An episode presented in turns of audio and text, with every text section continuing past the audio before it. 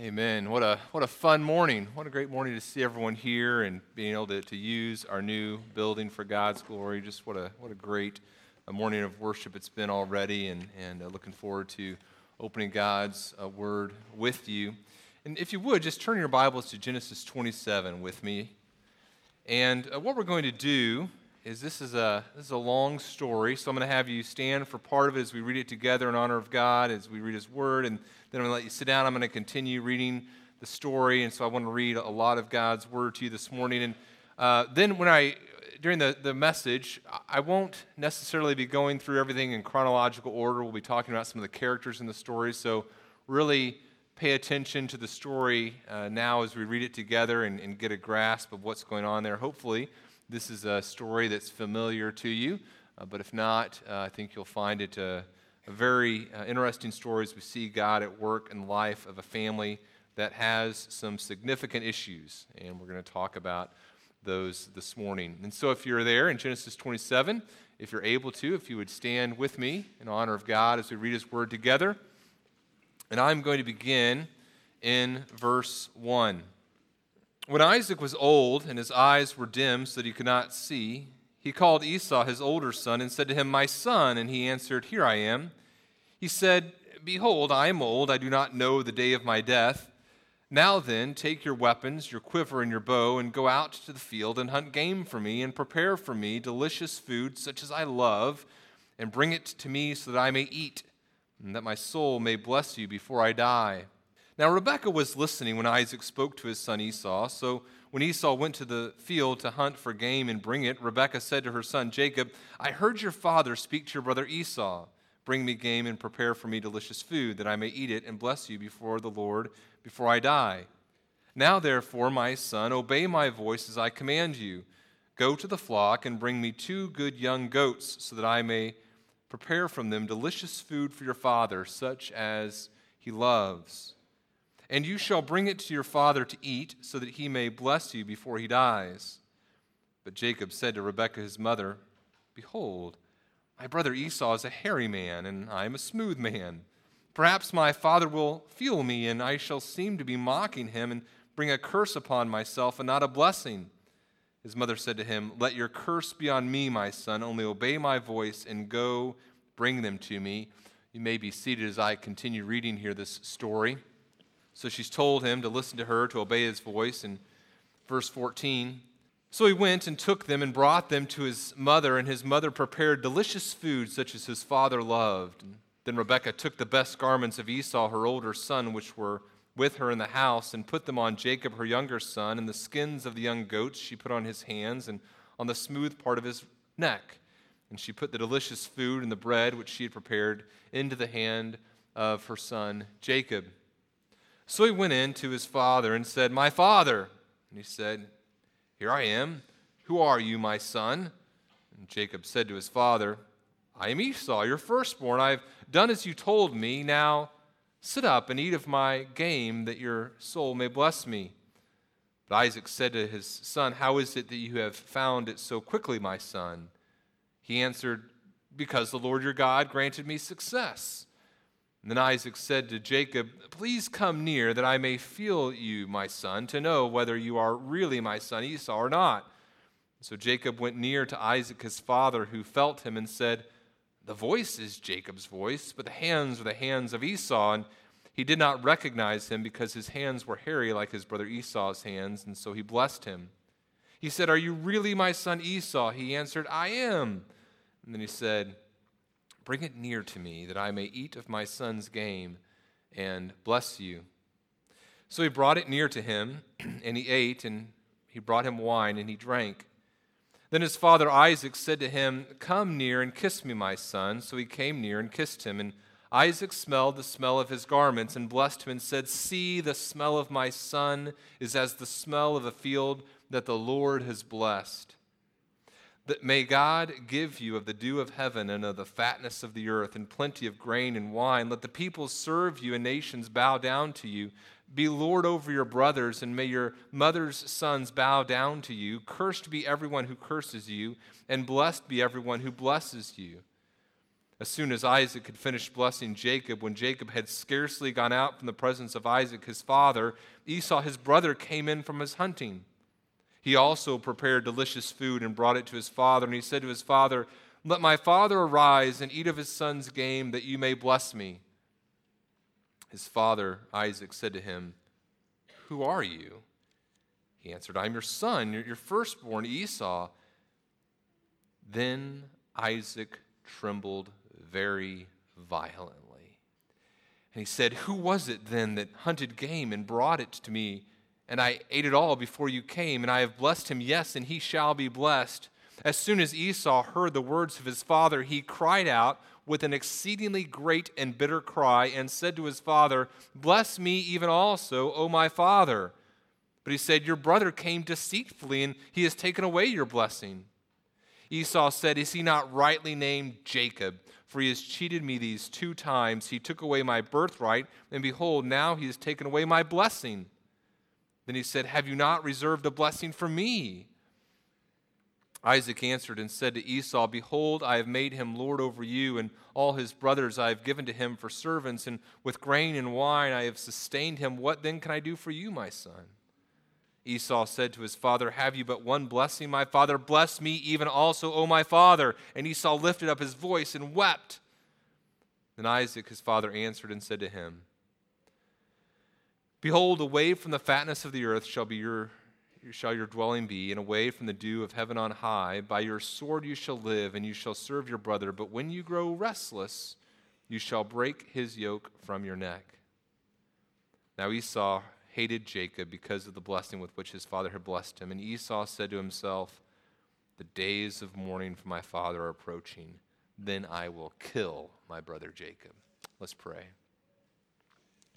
Heavenly Father, we ask your blessing upon us and each family here, each individual. We would ask for your special grace upon us. We would ask that you would grant us mercy we do not deserve on the basis of your great name for your glory. Give us, give us joy in you, and we pray this in the name of your Son, Jesus. Amen. well, my, my daughter was sitting next to me when I was typing out the title of this week's sermon. I was kind of playing with a couple of titles, and then I typed out, uh, Your Terrible Family and God's Tremendous Grace. And I said, Well, Hannah, what do you think? And she says, It seems a little harsh. Um, and I said, What do you know? and you know, which maybe the title could have been Terrible Fathers. But um, so, well, let me let me kind of explain. I thought I'd kind of explain this morning what I'm thinking when I use a title like Your Terrible Family. I mean, the, God's tremendous grace probably isn't that uh, controversial, but what does it mean, Your Terrible Family? A couple thoughts were going through my head as I was thinking about this passage and, and even how it relates to, to me and, and my family. First of all, those of us who are parents want good things for our children. I don't think that's a strange thing to say. And those of you who are parents have, have felt, maybe even as, as I've felt, not just a desire for good things to happen to your kids, but almost, and sometimes even desperation. Like just a, a desperation where you're almost driven to distraction, wanting good things to, to happen to your children. You're kind of concerned, man, what if, what if good things don't happen to my children? What if things go poorly for them? And there's, there's kind of this, this sense of, of weight on your soul as you think about your desire for good things to happen to your kids just a few nights ago, Whitney and I were, were laying in bed and we were thinking about a specific issue that one of our kids was going through, and we thought, oh, we, have we failed him in this area, and we, we should have done this, and oh boy, you know, you're just kind of thinking about it, and it wasn't that big of a deal. But, but those of you who are parents, those of you who aren't parents, you, you probably know what I'm talking about. This this sense of I want desperately for good things to happen for my kids. The problem that we have oftentimes is that we misdefine what good things are, right?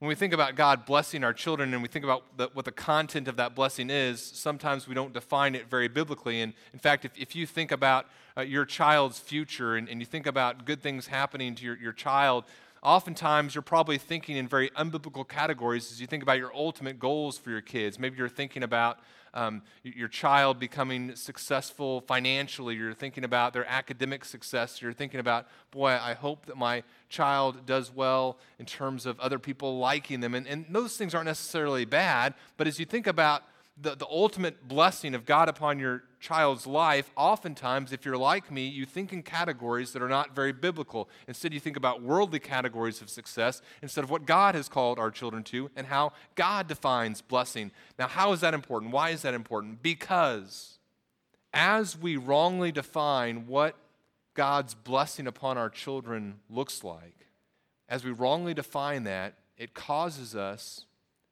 to pursue ends that are not what God has called them to. Our time, our focus, our passions, our resources are, are used to pursue things that are actually leading them further away from the Lord than, than closer to Him and what God has called them to. The consequences are profound and sometimes eternal. And that's what I mean when I talk about terrible family. Not a terrible family in the sense that we are as bad as we possibly could be, but a terrible family in the sense that we aren't pursuing what God has called us ultimately to pursue, and that is Him. To help our children our, ourselves, our wives, all of us see the great beauty and worth of God in this passage in Genesis 27, we encounter a terrible family, a family that is terrible in, in many ways. And yet, despite the fact that we encounter this terrible family, we also encounter God's tremendous grace. We see God practice tremendous grace, show his tremendous blessing upon this family, a terrific grace. And what I want us to talk about this morning is how you and I can pursue God's gracious blessing for ourselves and our families. And it's going to be a little bit family focused this morning, and hopefully, those of you may say, well, this doesn't necessarily exactly apply to me. Hopefully, you can see that the broader applications of this. But I want to talk about how we are to pursue God's gracious blessing, God's gracious blessing that is bestowed lavishly on those of us who don't deserve it. Okay? God's gracious blessing specifically on families, God's gracious blessing that is lavished upon those of us who don't deserve it. And we're going to look at a terrible family, and then we're going to see God's grace upon them and kind of have some applications for us. So let's, let's first of all, let's talk a little bit about this, this terrible family here in Genesis chapter 27. Uh, each of the members of this family have some issues, some very profound issues. These are not uh, these are not pleasant people in many ways. This is not a, a, family that you would necessarily hold up to as a model family in terms of how you want your family to look. Each of the members of this family have some very significant issues, beginning with dad. And you look at dad in the first four verses, and, and what do you see here about dad, Isaac, and his issues? Well, you see that Isaac is aging, right? And, and as he ages, he wonders if he's coming to the end of his life, and he recognizes his need to bestow a, a blessing upon his a child before he dies. Now, he's actually going to live some time longer, but he does what other people in the first five books of the Bible, the Pentateuch, do. Moses gives a blessing before he dies as he ages, and Jacob is going to do this as well. And, and Isaac thinks, okay, maybe I'm coming to the end of my life and I, I need to give this blessing. Isaac, though, has some issues. We don't encounter a lot about Isaac's inner thinking in the book of Genesis, but when we do, it's often negative. So, for example, in Genesis 26, as it's talking about, or Genesis 25, as it's talking about Isaac and his relationship with his kids. In verse 28, it says, Isaac loved Esau. And why did Isaac love Esau? It wasn't because of anything necessarily about Esau's spiritual state. It certainly wasn't about his winning personality. It says that Isaac loved Esau. Why? Because he ate of his game. Isaac is an individual who is controlled by his physical appetites, at least to some degree. He likes the food, Esau provides the food, and so Isaac has this special love for Esau. Now, as we encounter Isaac here in Genesis 27, his aging is affecting all of his senses. As you read through Genesis 27 and you look at Isaac, you see kind of a, a sad guy in many ways. His eyesight is failing him, his uh, sense of hearing is going to fail him as he isn't able to recognize his children's voices, his sense of uh, uh, touch betrays him as he touches his children. Whenever he brings Isaac close to him to kind of, or whenever Isaac brings Jacob close to him, by the way, I'm going to be doing that all morning, getting Isaac and Jacob's names mixed up. Just, just go with me, right? As Isaac brings Jacob close to him and, and smells him, his nose betrays him as he gets that messed up. I mean, uh, his, his taste buds, his sense of taste betray him as he takes the, the stew and doesn't recognize the meat and doesn't recognize that it's uh, Rebecca's cooking, not Esau. All of his senses are betraying him, in, including his spiritual senses. We don't know exactly what Rebecca has shared with Isaac uh, about what God said to her with, with these children. But, but I think it's, it's safe to assume that she knew some, that she had conveyed something. And, and certainly Isaac should have investigated and tried to understand what God would have him do. But here, as we encounter Isaac preparing to give a blessing, we see that he is about to favor Esau over Jacob in a very significant way. You see, it's wrong for a parent to, to favor a child over another child, right? I mean, that's, that's not a very pleasant thing. No one wants to grow up in a home where uh, mom and dad love this kid and they don't love you. I mean, that's a very unpleasant thing. We were talking about our, our ki- this with our kids last night, and I asked our kids, I said, hey, does it bo- would it bother you guys if, uh, or, or, I think I was joking, I said, does it, does it bother you that we, we have a favorite? And uh, one of our kids piped up, well, it doesn't bother me, but it probably bothers them, you know, and that's, that's kind of the goal, right? So you, that's not a pleasant thing. You don't want to grow up in a home where one kid is the favorite and the other kids aren't, aren't treated as well. That, that's bad. That's not a pleasant home. It's a terrible family. But here's what I want you to see it goes deeper than that. Isaac's issue here isn't just that he likes one kid over the other. Isaac is in danger of blatantly denying the gospel say, what do you mean by that? Well, remember what we've been talking about as we've been going through the book of Genesis. We're talking about gospel foundations. We're saying the gospel of Jesus Christ was promised from the very beginning of the, time where humanity sins in Genesis 3. There's a, a promised deliverer, and Abraham is given this covenant. Okay, through your descendants, there's going to be this, this coming deliverer, a savior, the Messiah. And so now Isaac is part of that line. He know, remember, he's been a guy who almost lost his life. He was on an altar, you know, and Abraham says, the Lord will provide, and so he's looking forward to the future. Isaac has seen a lot. He knows about the covenant that was made with his father, and he knows that there's a, a promised descendant coming through a special line. And I, I believe that Isaac knows that that is Jacob, that God has said it's going to be through Jacob. And now Isaac is trying to get around what God has said, and he is in danger of blatantly denying the gospel as he bestows his blessing upon a son that isn't part of that promised line. Isaac has issues. He has issues with his family, he has issues with God. Rebecca has issues. Rebecca is an incredibly intelligent woman, it looks like. I mean, she has the ability to, to know what conversations are going on when. She's a little bit of an eavesdropper. We see her overhearing conversations twice in Genesis 27. But not only does she have the ability to understand what's going on, she's able to read people and she knows what a person's going to do based upon what they say. And, and she knows uh, how to use her intelligence to manipulate people to get them to act in accordance with what she wants them to do. She's able to, to get Jacob to do what she wants him to do. She's able to get Isaac to, to do what she wants him to do. She is a manipulator. In fact, as we look at her talking to her to the people in her family And in verse 8 and verse 13 when she's talking to jacob she'll say my son obey me. And so there's this special relationship that she has with isaac. She calls him her son. And then she says obey me. Do what i want you to do. She says that i think in verse uh, 43 as well. My son obey me. She is a manipulator. She is a person who is fueling the conflict that exists within her family. She is not living in obedience to god and putting her faith and trust in god to do what he said he's going to do. She's not pursuing peace with her husband either. It's a lack of trust regarding God's plan. Jacob has issues. I mean, you look here, verses 14 through 25, and, and what do we see about Jacob? Jacob is this, um, he's a dishonest man. I mean, yeah, his mom is encouraging him to do these things, but he has no problem uh, pursuing the path that she's called him to pursue. His only objection is whenever his mom is talking to her, he says, Well, hold on. What about, what if I get a curse? What if dad realizes what's going on? His problem is not with the morality of what the, she's proposing. It's, I don't want to get caught and have something worse happen to me. But once he goes along with mom's plan, he is all in. His dad asks, Who are you? I'm Esau. How did you find success so quickly? Oh, the Lord your God gave me success. He's not even afraid to invoke God's name in this.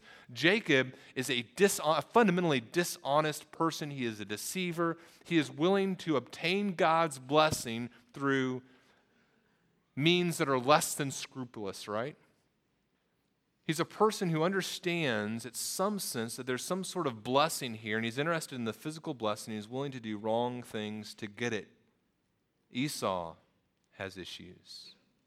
At the end of Genesis 26, right before we get to Genesis 27, we see that Esau takes two wives, two Hittite wives, and verse 35 says they made life bitter for Isaac and Rebekah. Verse 41, after Esau discovers what's happened, it says that he hates Jacob and his plan is to kill his brother. Jacob has issues. This is a terrible family. It's a dysfunctional family. It's a family where they are deceiving one another. They're striving to obtain blessing that they're defining in very physical terms. They're a family that's, that's motivated by physical appetites, literally. And it causes them to do some very terrible things. Now, God is going to be gracious to them. God is going to be gracious to them. But here's what I want you to see it's important, we'll talk about why this is in a moment, but it is vitally important that we acknowledge our issues, that we have issues. It's important that we own the fact that we're terrible. What's happening with this family is, is what makes them terrible is, is that they are trying to pursue the blessings that God has promised in a way that's completely contrary to the gospel. They are Isaac is denying the gospel because he wants good things for his son Esau. And so he's willing to deny the gospel and define blessing wrongly. And what we need to acknowledge is that, that we have that tendency ourselves. As, as parents, we have a tendency to define blessing in a way that's contrary to what God's word says the blessing is in the gospel. And we define something as having worth other than the person of Jesus Christ. That's a denial of the gospel. We need to own it, we need to recognize our our issues. And our tendency is to try to, to cover up our issues. This past week, I was looking through uh, my Timehop app that kind of shows pictures from, from years before and saw this, this uh, great picture, one of my favorite pictures of, of me and my daughter Hannah four years ago. And uh, we're sitting on a, a couch and, and she's looking up at me with just these, these loving eyes, and I'm looking at her with my you know, kind fatherly uh, face. And it was, a candid shot and just a beautiful picture. Loved it. And uh, there's this option on the app to take a you know then and now picture. So we're going to take a now picture. Uh, the now picture is totally staged. I mean, 100% absolutely staged. Where you sit down on the couch and uh, you know, we sit like we were sitting. I look down at her, she looks out at me, and Whitney's going to take the picture. She's trying to find the right angle, and so Hannah and I are just staring, looking at each other very awkwardly, and, and you know we're smiling, and then we start laughing. And you take the picture, we put it up, and it looks like this beautiful picture, right? Totally staged. It's not reality. Well, it's not totally not reality. But there's other pictures from reality we could have taken. We could have taken a picture where my eyebrows are like this, and I'm looking at her like, what is, what's going on? I'm judging you. And there's, uh, there's pictures that we could have taken of her where her eyes are looking up into the heavens as she rolls them. You know, I mean, I, I asked her if I could say that. We could have taken other pictures of our family.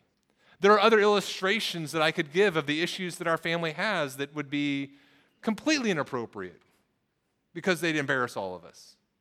The point is, all of us as families have, tremendous problems as we deny the gospel, as we define something as having worth, ultimate worth in our lives, something that, that's different than God, different than the person of Jesus Christ, who is the gospel.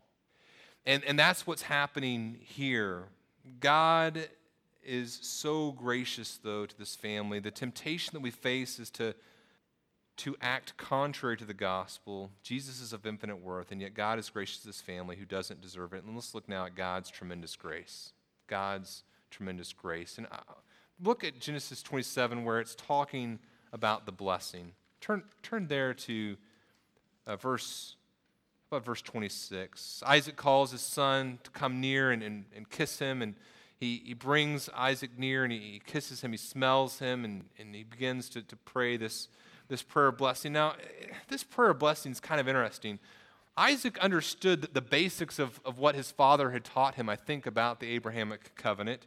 But even as he words it, you see that he words this, this blessing very um, doesn't necessarily talk about the blessings to other nations, but more the, the prominence of, of his line at the expense of other nations. He says, Let the people serve you and nations bow down to you. Now, it's, it's true that there's going to be a lordship to this, this promised line, but there's also blessing. In other words, if Jacob, if Isaac had thought rightly about this blessing, he would have realized, okay, there's going to be this, this one who's blessed, but it's not like he's blessed and the other nations are cursed. The other nations are blessed through him. I, Esau could have received blessing through Isaac, through Jacob, if Isaac had said it rightly, if I could say it rightly.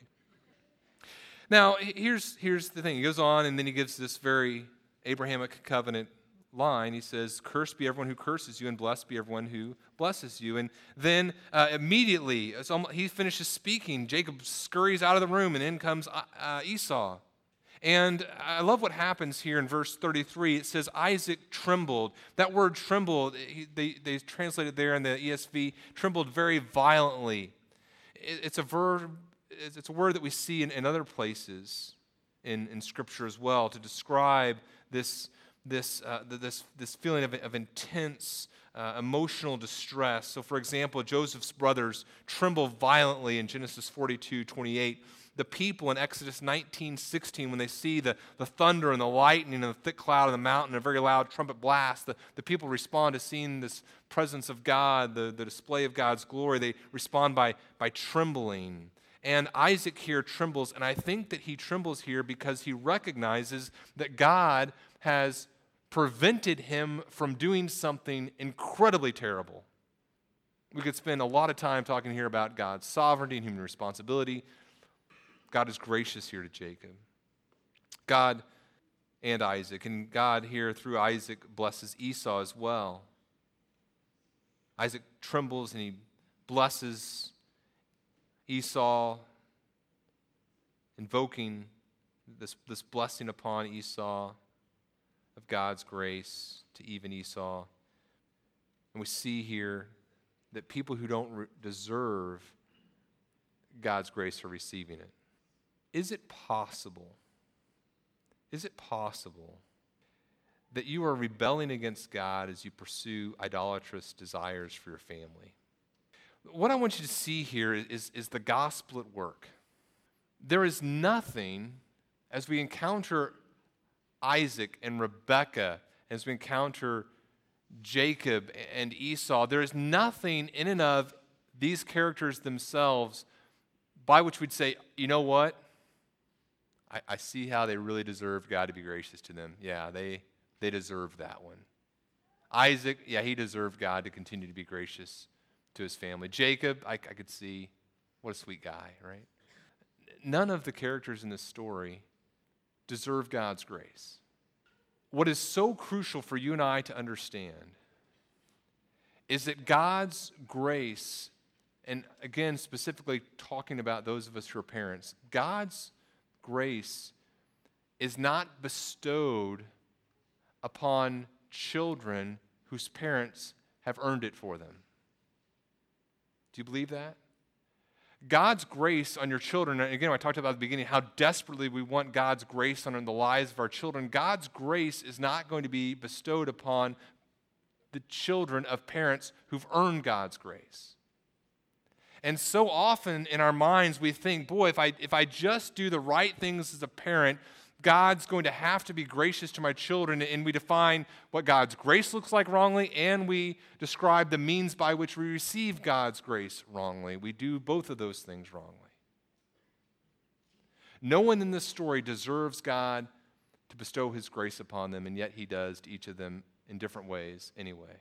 I was talking about this, this message with um, coworker here, and, and they were talking about how important this passage is, and, and, they were thinking about the application for, for homeschool families. They said, This is going to be a, a great message for homeschool families. And I said, This is going to be a great message. I think I'm going to nail this thing. But um, I did not say that. I said, You know, as I was thinking about it, I said, You know, it, it is true, but I, I, think, I, think this is a, I think this is good for parents no matter where we find ourselves. And, and let's just think about the, the process of educating our children.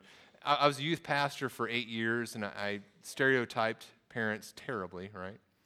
But I, I noticed that parents who made different educational decisions for their kids struggled with different idols, right?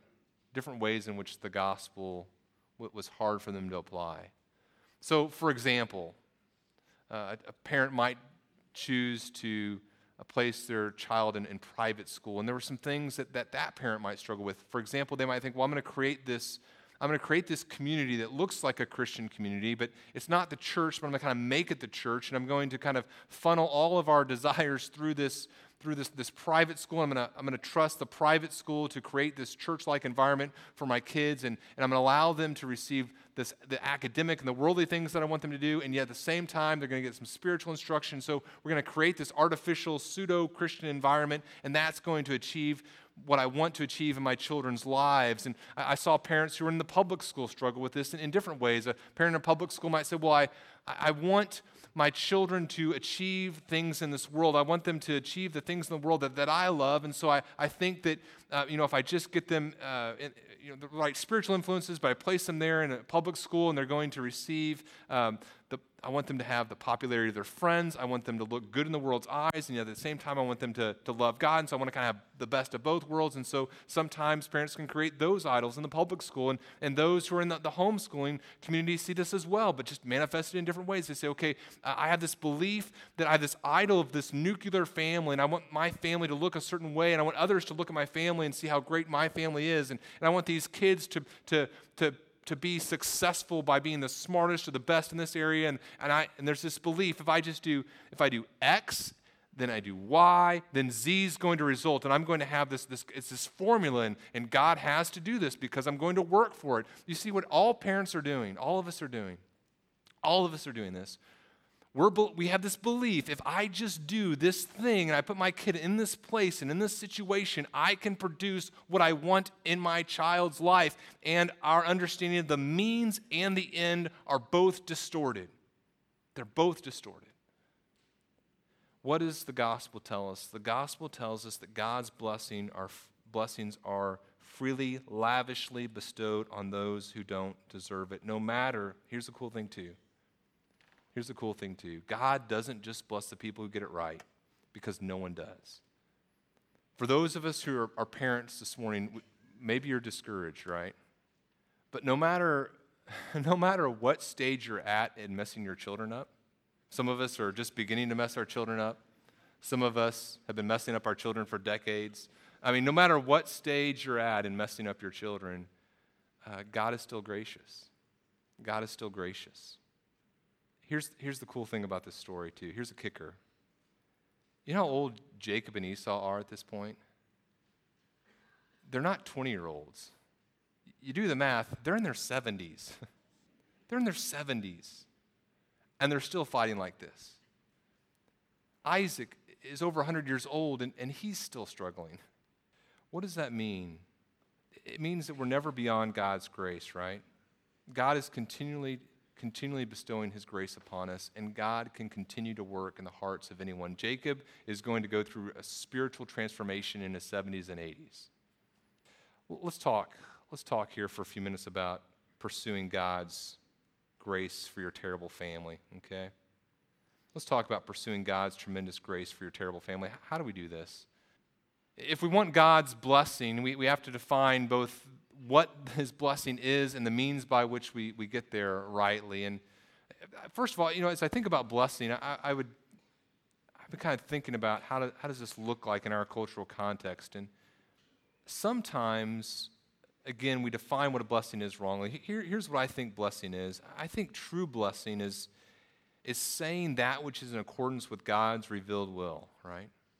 You're, as you are praying a blessing upon someone, what you're doing is you're, you're praying for God's favor upon a person that's in conjunction with what He's revealed in His will. God, we talked about this tension between sovereignty and responsibility. God uses His instruments and we, as parents, just for an example, are, are the means by which God uses to affirm his truth in our children's lives as we pray blessing upon them. We say, okay, I'm going to.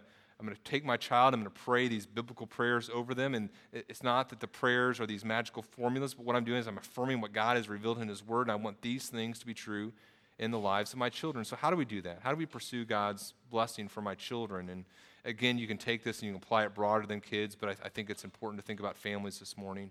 So, one, as I think about pursuing God's blessing, I, I need to repent of man centered goals for my family. As I think about what I want for my family, I think, I think what God wants, I need to say, okay, some of the goals that I've had for my kids are not necessarily bad goals, but they've kept me from that which is the ultimate goal, and I need to repent of that. So, one, I, I repent of man centered goals. Two, I need to study God's revealed will his revealed word to understand who receives his blessing and, and who doesn't. Psalm 145 15 says, Blessed are the people to whom such blessings fall. Blessed are the people whose God is the Lord. And so I recognize look, the, the blessings that God promises only happen in Christ when I'm in Him and receive His new life. A blessing cannot occur from apart from that. And so that kind of brings up the third thing. What do I do? I, I pray for my children, I pray for others in keeping with God's word for blessing. And you should have received this as you come in, came in, or you can receive it as you, you go out. I, I kind of just, um, based upon a, a, couple different articles I was reading, there's this uh, kind of a front and back sheet of paper that says, Prayer for God's blessing on my children. And uh, these are some things that I begin to pray for my children and their lives and encourage you to, to pray these things for your kids as well. And just, just couple of examples here of what does it mean to pray God's blessing upon my children, to have the right goal and the right means? Well, what it means is this I pray for my children. Number one, I'm praying that Jesus will call my children and, and no one will hinder them from coming to him. I, it means that I'm praying that they will respond to faith in God's faithful and persistent call. It means that I, am praying that my children will love God's word, 1 Peter 2, that our children would long for the pure spiritual milk of the word, that by it you may grow up into salvation. I'm praying for my children that they will increasingly desire to fulfill the greatest commandments. The greatest commandments are to love the Lord your God with all your heart, soul, mind, strength, and to love your neighbors yourself. If I can, can pray that over my children, my children will love the Lord their God with all their heart, soul, mind, strength, and then they'll love others like they love themselves, so much of the problems in their lives can be avoided. I pray that my children would not uh, be deceived by sin, that their hearts would be soft. Hebrews 3:13. I pray that they'd have wisdom and discernment as they make decisions. James 1:5 promises that to us. I pray that they would fear God and turn away from evil, that God would raise up godly influences for them and that they would be godly influences to others. Philemon 7 talks about the hearts of the saints being refreshed through you, that they would be thankful. Colossians 3:15 the peace of Christ rule in your heart, to which you are called in one body, and be thankful. That my children worship, I pray, God in spirit and in truth, that they live their lives in light of Christ's return in eternity. That they would understand the truth of Philippians 3 20, that our citizenship is in heaven. And they would live waiting for the return of the Lord Jesus Christ. I pray that my children would keep their thoughts pure, Philippians 4 8, that they would think about those things that are true, honorable, just, pure, lovely, commendable, those things that are worthy of praise. I pray that my children would be convicted by sin and confess it to God and others, that, that sin would find them out, that my children would not be tempted to, to hide sin and, and suppress it and conceal it, but, but God would allow them to confess it to Him and provide other people around them to whom that they could confess sins to. That God would prepare their future spouses if that's His plan for them that my children work, would work hard to the glory of God, that they would not love the world or the things of the world, that they would be generous givers to the Lord's work and others, that they would walk with God all the days of their lives, as the psalmist says in Psalm 23 6. And finally, and this is, this is where it gets hard, right? this is where, this is probably the, the toughest prayer for a parent to pray that God would take them and make disciples of all nations with them, right? Because what does that mean that I'm praying? It means I'm turning them over. And just like my, my children can love the things of the world and say, okay, I want to I wanna have my own goals and I can think that I want happy things for my kids, what, what do I do when I pray this? I say, I'm opening up my hands. I'm saying, okay, God, these, even my children aren't mine, but they're yours. How can we pray these things? How can we pray these things? Only by God's grace. We pursue God's gracious blessing and we pursue this, this blessing that God doesn't lavish on those who deserve the blessing, but, but a blessing that God lavishes on those of us who don't. Only those, only those who don't deserve it receive God's blessing. Maybe theoretically, maybe theoretically, if there was some perfect parent out there that could do everything exactly right, maybe then but not even then, right? Because we have a perfect Heavenly Father, and yet we still don't turn out the way we're supposed to. Good news of the gospel. Through Jesus Christ, through this promised seed through Abraham's line, the blessing comes. The blessing for each of us we pursue by God's grace. Let's pray. Heavenly Father, we do thank you for uh, your grace to us. We thank you for the, the children whom you've provided us. We pray that you would give them special grace, and we pray that you would uh, love them in ways that we're not able to. We pray, Father, for our, our kids, that their hearts would be uh, soft toward you. We pray all these things for them, that you would call them to yourself, that you would call them to know you, and that, and that their hearts would would uh, love you and then their hearts would, would love others because of their love for you. We pray for your great grace in our lives as parents and as, as children, as individuals. And we pray this in Jesus' name. Amen.